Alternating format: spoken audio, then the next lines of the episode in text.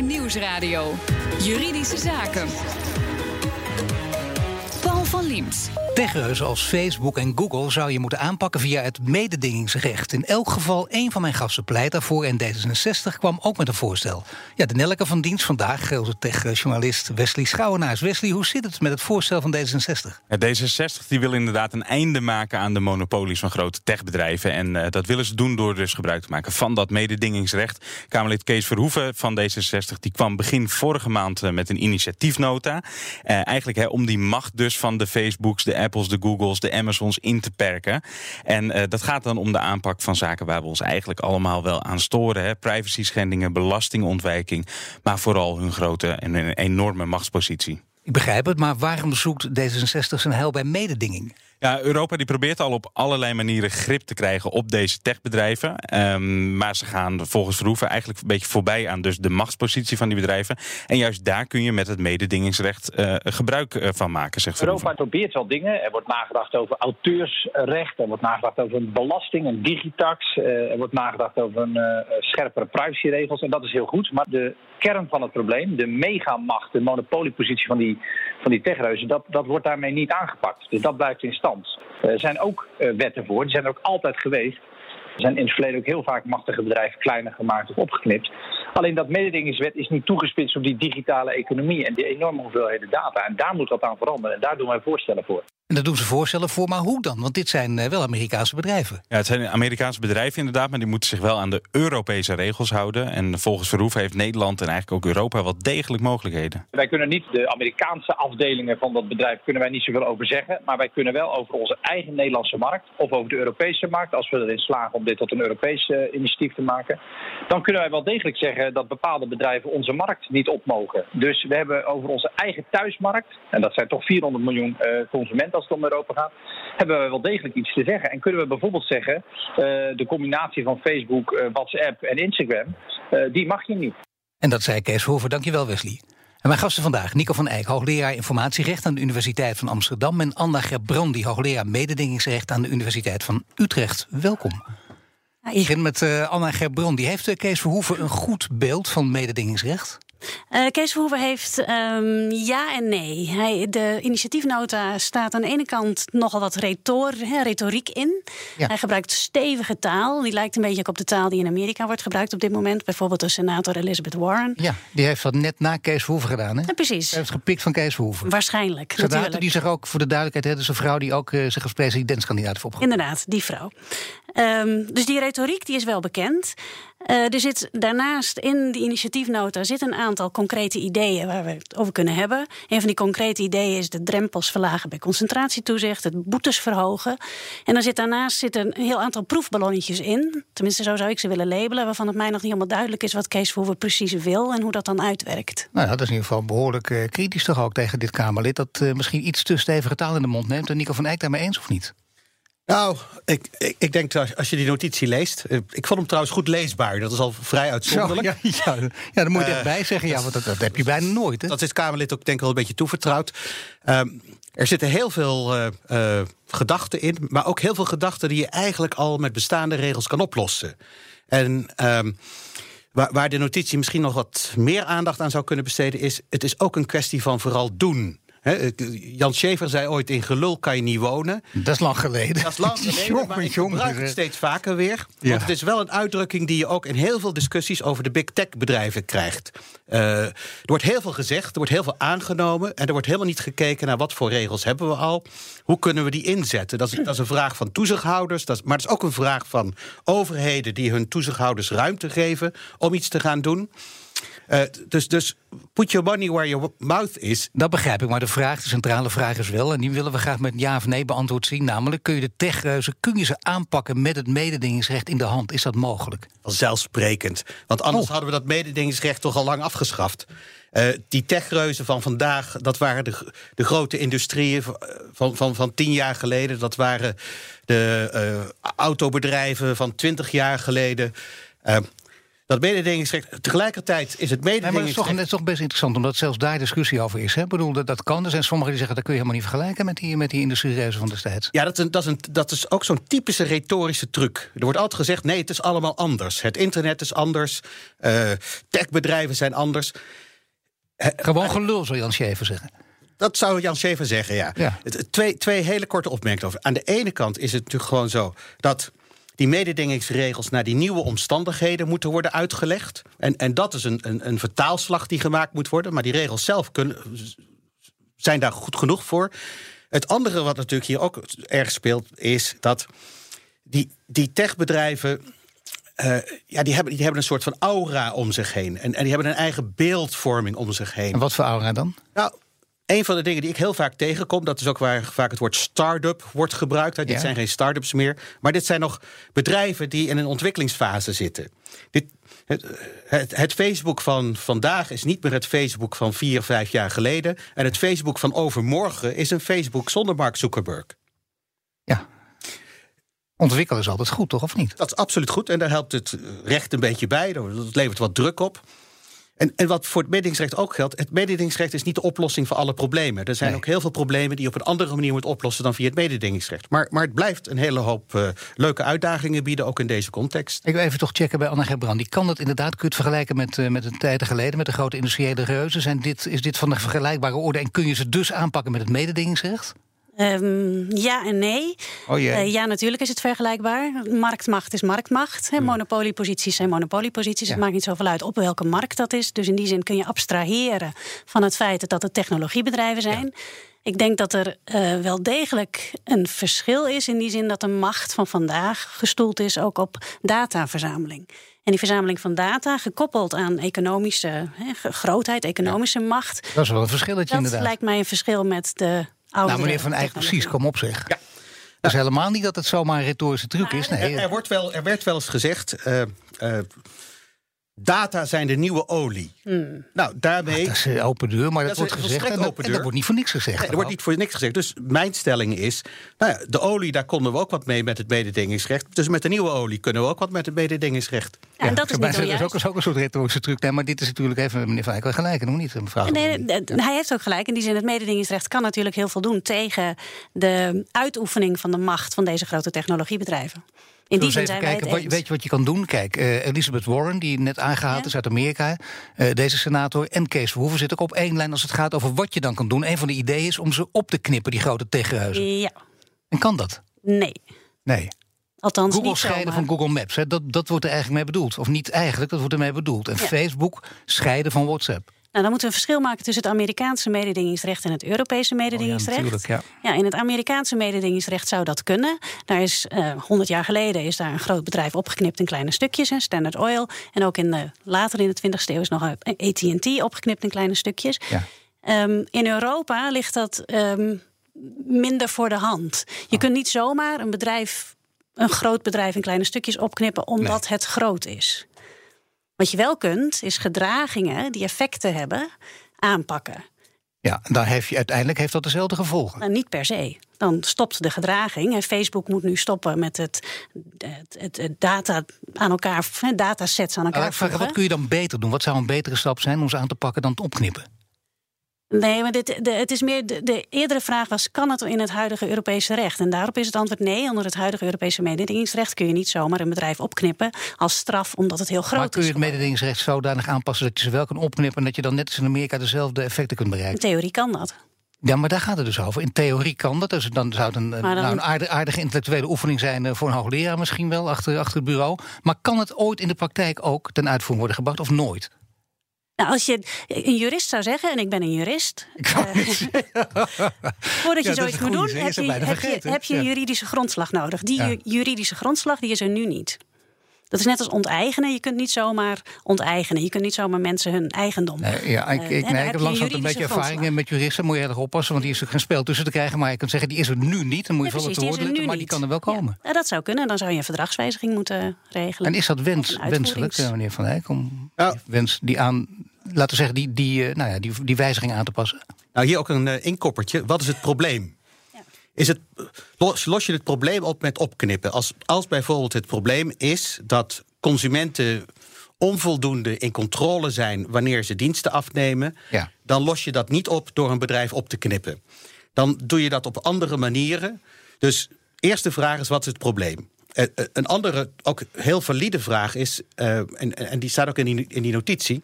Er is sprake van vijf monopolisten. Dat, Ja. dat, dat is iets wat mensen niet begrijpen. Eh, althans, als ze jurist zijn.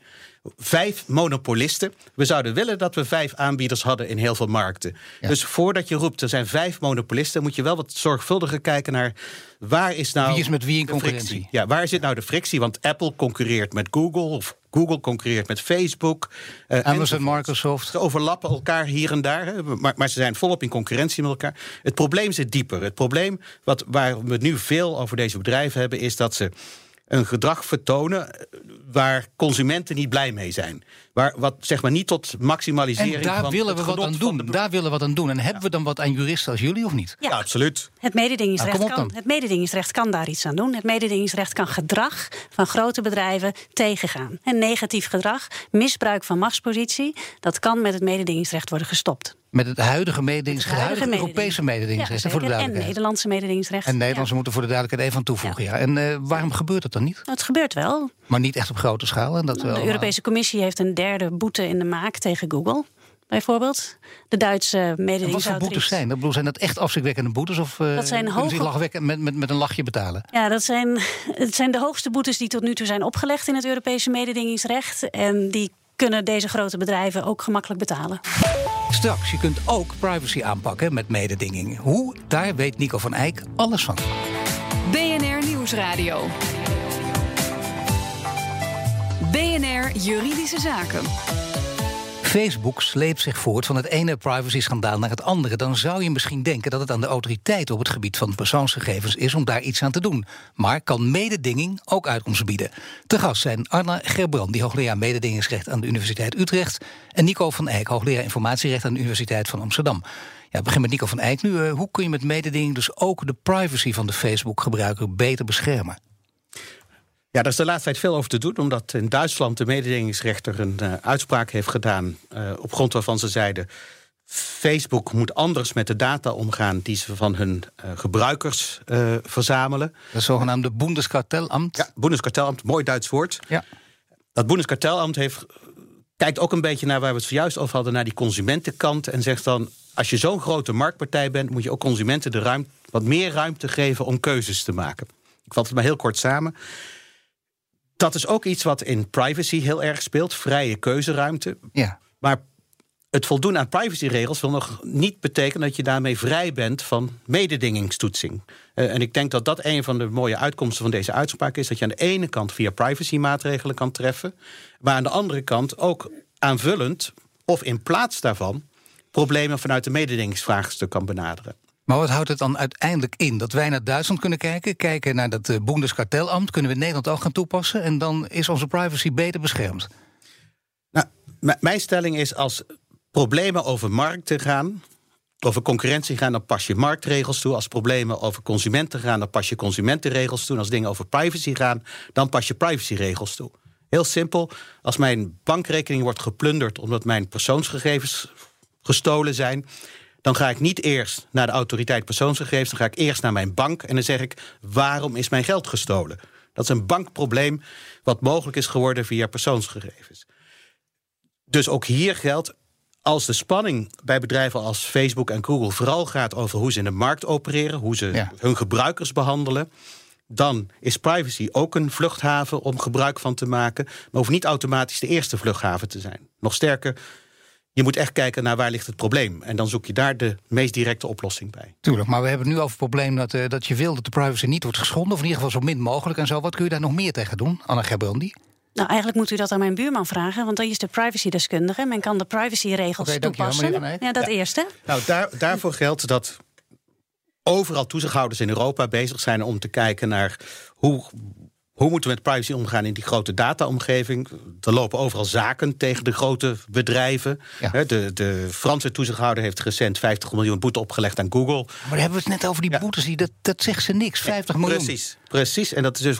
Wij Ja, vinden dat een behoorlijk bedrag, maar zij. eh, en boetes niet hoeven niet te betekenen dat bedrijven hun gedrag veranderen. Nee. Dus Anders dan in het, in het mededingingsrecht kan je dus ook maatregelen opleggen die het gedrag moeten veranderen. En wat zijn die maatregelen? Geef eens goede voorbeelden. Uh, in Amerika hebben ze daar al veel gebruik van gemaakt. En dan staat er bijvoorbeeld in zo'n maatregel dat een bedrijf als Facebook 20 jaar lang onafhankelijk toezicht moet toestaan op hoe zij met data omgaan. Hoe ze met privacyregels omgaan. Daar staat in wat voor afspraken er zijn, hoe in het bedrijf mensen goed worden getraind zodat ze beter met privacy omgaan. Heel raar. Ondanks die hele strakke Europese Zo simpel dat ik kunnen we dat niet. Dat, dat hadden wij met z'n drieën al kunnen bedenken. Ja, maar het staat niet in uh, de, uh, de, zogenaamde AVG, hè, dus de Algemene Verordening Gegevensbescherming. Staat wel in het mededingingsrecht. Staat ja, wel in het dus dan kun je het inderdaad. Nee, maar dat is toch heel interessant. Zo moet je er als jurist ook dan naar kijken. Want zo kun je er wat aan doen. En denk je, staat er niet in. Maar via deze omweg kun je het alsnog gebruik maken. Hoe, hoe simpel het ook is. En het is ook nog. Uh, het werkt ook nog. Nou, is... daar is altijd discussie over. Hoe goed werkt het ja, ik vind niet? het nu Anna Gebrand die even mag. Meneer Van Eyck die maakt er wel heel erg gebruik nou, van. Het, het, u, u zei net, uh, zo simpel kan het zijn. Nou ja, zo simpel is het natuurlijk niet altijd. Want een nee, inbreuk, op de, nee, de inbreuk op de privacyregels is niet altijd nee. ook tegelijkertijd een inbreuk op het mededingingsrecht. En de discussie over de zaak van het Bundeskartellamt gaat precies hierover. Hè, over de vraag of in dit geval mm -hmm. de inbreuk op de privacyregels terecht ook is aangemerkt als een inbreuk op de mededingingsregels.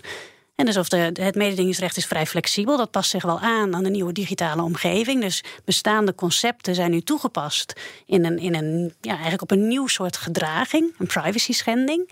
En er is een discussie over of het Bundeskartellamt dat daarin te ver is gegaan. Maar uiteindelijk zou je natuurlijk, maar even los van deze discussie, uiteindelijk kun je, wat eh, Nico van Eyck ook zegt, zou je veel beter dit middel in kunnen zetten dan die hoge boetes, omdat die hoge boetes uiteindelijk niet blijken te werken. Of en de gedragsverandering daar allebei toch.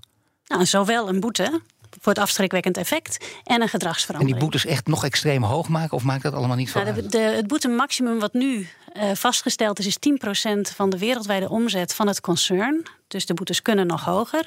En meneer Verhoeven stelt voor dat te verhogen naar 25%. Ja, goed idee of niet? Nou, in ieder geval helder uitgangspunt. Ja, nee, maar heel de uitgangspunt. Nou, ik vind het ingewikkeld om te zeggen even, dat. Even de juridische bril af, hè? Nou, ik vind het ingewikkeld om te, om te zeggen dat die 25% dan alleen zou moeten gelden voor de technologiebedrijven. Nou ja, nee, precies. Nee, maar dat is een hele goede. Dat is natuurlijk inderdaad een afweging. Want op zichzelf klinkt dat geweldig, een lekkere stoere taal en zo. Maar ja, dan kun je moeilijk alleen de technologiebedrijven opleggen, toch? Meneer Van Eyck? Ja, vandaag ik, morgen jij. Hè? Dus op het moment hey, dat ik, je... morgen jij, weer zo mooi. Hè? Ja, ja, ja, ja. ja het, zijn, het, zijn, het, het, zijn klassiekers, maar, maar dat, is, dat, dat punt is wel heel belangrijk. Als je voor één sector bijzondere regels gaat maken... morgen zegt iemand waarom niet ook voor de andere sector. En dan, dan dus daarom is die 25% dat klinkt heel leuk... maar dat klinkt vooral leuk voor de bühne... maar daar zal in de praktijk weinig van terecht kunnen komen. Ja, en, en, en, en, en er gaat wel zo'n sfeer ontstaan van... dit is weer Europa versus Amerika. En, en daar hebben we al heel erg veel last van op dit moment. Terwijl daar moeten we niet bang voor zijn hè, als het een goed idee Nee, is. Maar, nee, dit, is, nee, maar, nee, dit is, absoluut maar dit is niet eens een goed idee dus. Nou, ik zeg niet dat het een slecht idee is. Nee. Maar, maar, maar, maar, mijn, Maar ook geen goed idee. Nee, Het is net een beetje... La- laat ik zeggen, het is niet nodig. Nee, het is niet nee. nodig. We, hebben een, we hebben al een volle gereedschapskist. Laten we die gereedschapskist inzetten. Ja, nee, dat is een duidelijke beeld. En dan de Britten, die zetten ook in... Ja, Anna Nou, mag ik nog even iets toevoegen? Nou, want, ja, want naast hè, boetes, dan kun je zo'n zo'n voorschrift opleggen waarbij de bedrijven hun gedrag moeten veranderen. Maar er staat ook nog ergens in het Europese mededingingsrecht dat je ook als sanctie of als gevolg van een gedraging die in strijd is met het mededingingsrecht, een structurele maatregel op kunt leggen. Waarbij je dus eventueel een deel van je bedrijf moet afstoten. Kijk, en eh, laten we Ja. dan als voorbeeld bijvoorbeeld het Facebook pakken. Wat zou dan dat deel van het bedrijf zijn? Dat ze bijvoorbeeld Instagram moeten afstoten? In theorie, ja, dat is in dit geval niet gebeurd, want het Bundeskartellamt heeft Nee, ook niet eens een nee, boete zeker, opgelegd, maar alleen een gedragsmaatregel even- opgelegd. Ja, maar qua idee, dat zou dus stoppen. mogelijk zijn. dus dan wordt maar het dat steeds... kan, maar, en dan kom ik weer, hè, de jurist met alle nuances en zo. Dat is, kan alleen maar als je met zowel de boete en de gedragsmaatregel niet hetzelfde effect kan sorteren. Ja. Want zo'n maatregel grijpt in in de structuur van een Nee, bedrijf. maar niks zeggen nuances, want ze zijn hard nodig. Nu, dat begrijp zijn we weer terug bij af. Dat kun je niet zomaar doen. Dan de Britten, die zetten ook in op mededinging. Vergelijkbaar met het Bundeskartellamt bijvoorbeeld. Als je kijkt naar de stevige taal die ze uitstaan, lijkt het verder te gaan. Hè? Een rapport van het Brits parlement hier onlangs over top Facebooks en digitale gangsters. Nou, daar gaat nog een beetje over die Kees Verhoeven heen dan, nog niet? Nico van Eyck. Nou, ik zat toevallig vorige week met die Damien Collins aan tafel. Dus Oh dat is jee. het parlementslid dat Ja. met dat rapport kwam. Hoe was het? Eh, eh, Britten kunnen prachtig spreken. Hoeven alleen maar naar de sessies over Brexit in het parlement te kijken. De oplossingen die in dat rapport staan, zijn voor een belangrijk deel Britse oplossingen. Ja. En eh, vijf, zeven jaar geleden stelden de Britten bijvoorbeeld ook voor om uh, rechtbanken in te stellen voor, voor, je, voor uh, journalisten. Nou, dat vond heel de wereld vond dat afgrijzelijk. Ja. Is gewoon niet, gebeurd. Is gewoon niet gebeurd. Dus, dus je moet ook weten dat in zo'n rapport dingen staan die waarschijnlijk echt niet gaan gebeuren. Ja, toch eens eventjes uh, laten zinken. Misschien een keer uitzending over een rechtbank of journalisten. Maar top van Facebook, digitale gangsters. Is dat uh, totaal overdreven en volkomen onzin? Of, want we zijn nu toch genuanceerd, of klopt dit wel een nou, beetje? Die, die, die Britse irritatie komt ook voort uh, uit het feit hoe, hoe Facebook zich heeft gepresenteerd. Ja. In december kwam dat Britse parlement bij elkaar. In die commissie had die Damien Collins ook nog allemaal van zijn buitenlandse collega's uitgenodigd. Had drie keer had hij Zuckerberg uitgenodigd. Zuckerberg weigerde te komen. Uh, hij stuurde iemand die wat in de derde of vierde laag van het bedrijf zat. Ja. Uh, die man werd dus ook uh, bejegend met vragen als: wie bent u ook alweer? Uh, ja. En nou, we begrijpen dat dus doordat u er bent, dat meneer Zuckerberg echt zegt ja. dat hij het Britse parlement niet belangrijk vindt. En dan ga je vanzelf de top als digitale gangsters neerzetten. Dan, dan komen. Eén vloeit uit het ander voort. En, en je zet het in een rapport tussen aanhalingstekens. En in het eerstvolgende persbericht dat er komt, zijn die aanhalingstekens verdwenen. He, dus, ja. nee, dan heb je dan misschien toch weer een, een rechtbank voor journalisten nodig. Maar goed, dat is een heel ander verhaal. Ik dank jullie allebei. Anne Gerbrandi, hoogleraar mededingingsrecht aan de Universiteit Utrecht. En Nico van Eyck, hoogleraar informatierecht aan de Universiteit van Amsterdam. BNR Nieuwsradio. BNR Juridische Zaken. Bij de klassieker Feyenoord-Ajax lopen de emoties standaard hoog op. Maar is dan alles geoorloofd? Verslag is van Nelke van der Heijden. Van jij loopt stage hier bij BNR en je bent ook voetballiefhebber. En nou zat je laatst een wedstrijd te kijken en toen kwam er een juridische vraag bij op. Vertel. Ja, zeker. Um, nou, dat was de, de klassieker, Feyenoord-Ajax. En Donny van der Beek, dus een, een Ajax-voetballer, uh, scoorde een goal. Ik weet niet precies welke goal het was. Maar daarbij rende hij om te juichen naar het publiek van Feyenoord. Dat waren geen uitsupporters. En daarbij, ja, het was een beetje sarre natuurlijk. Maar een, een supporter die maakte echt een, een keelgebaar. Dus die uh, deze hand langs de keel. Zo van, ik ga je, ik ga je killen, ik ga je vermoorden. En ik vroeg me af of dat uh, strafbaar is. Geert-Jan van Oosten van Van Oosten Schulz, de korte advocaten. Is zo'n keelbeweging nou strafbaar? Ja, zo'n keelafsnijbeweging is strafbaar. Sterker nog, ik heb het zelf al een aantal keren meegemaakt dat het gebeurde bij mij. Op wat voor manier? Nou ja, ik stond iemand bij die werd vermoord verdacht. En kennelijk vonden mensen in het publiek dat ik mijn werk een beetje te goed deed. Want hij werd vrijgesproken en die waren er niet blij mee. Dus ik voelde me toen echt bedreigd. En ik heb ook nog moeten wachten in de rechtbank totdat ik onder begeleiding naar mijn auto ben gebracht. En zijn die mensen ook aangepakt? Ik heb geen aangifte gedaan. Nee, dus dan worden ze niet aangepakt. En hoe zit dat met deze supporter van Feyenoord? Ja, ik denk dat het net iets, uh, iets anders ligt. Hè. Dit zijn andere omstandigheden. Ik zou je zeggen wat de Graad ervan vindt. Dat een bedreiging, die moet onder zodanige omstandigheden zijn geschied... dat bij de bedreigde de redelijke vrees kan ontstaan... dat hij zijn leven zou verliezen.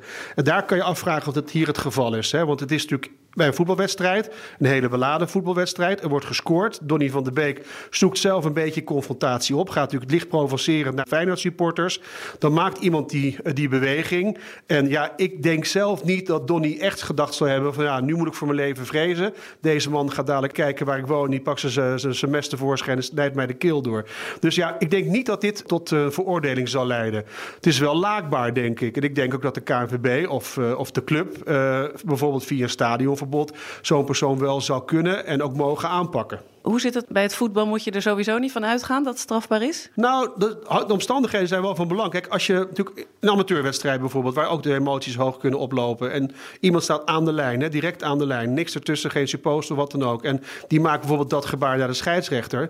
Ik kan me wel voorstellen dat die scheidsrechter wel degelijk gewoon reden heeft om daar uh, bevreesd door te raken. En dat hij dan inderdaad gewoon aangifte kan doen van een strafbaar feit waarvoor uh, uh, iemand succesvol vervolgd kan worden. Maar in het geval van uh, de provocerende Donny van der Beek dus niet, is uh, nog iets wat Niels daar wel mee zou kunnen doen? Hij zag het op tv gebeuren. Nou, Niels ziet het op tv. Ik denk dat Niels te weinig aan kan doen. Maar ik kan me wel voorstellen dat iemand die ernaast staat uh, zo'n persoon eens aanspreekt. Dat hij zegt, kijk, het is toch een voetbalwedstrijd en dit zijn echt gedragingen die gewoon te ver gaan. En ook kinderen zijn erbij aanwezig en die zien dat. Dat is natuurlijk geen, geen, geen voorbeeld. Dat zegt Geert-Jan van Oost in de verslag van Nelke van der Heijden. Heeft u ook een juridische vraag? Mail hem naar juridischezaken.bnr.nl. Dit was de uitzending voor vandaag. U kunt de show terugluisteren via de site, de app, iTunes of Spotify. Mijn naam is Paul van Diemt. Tot de volgende zitting. BNR Juridische Zaken wordt mede mogelijk gemaakt door DAS. Met DAS kom je verder.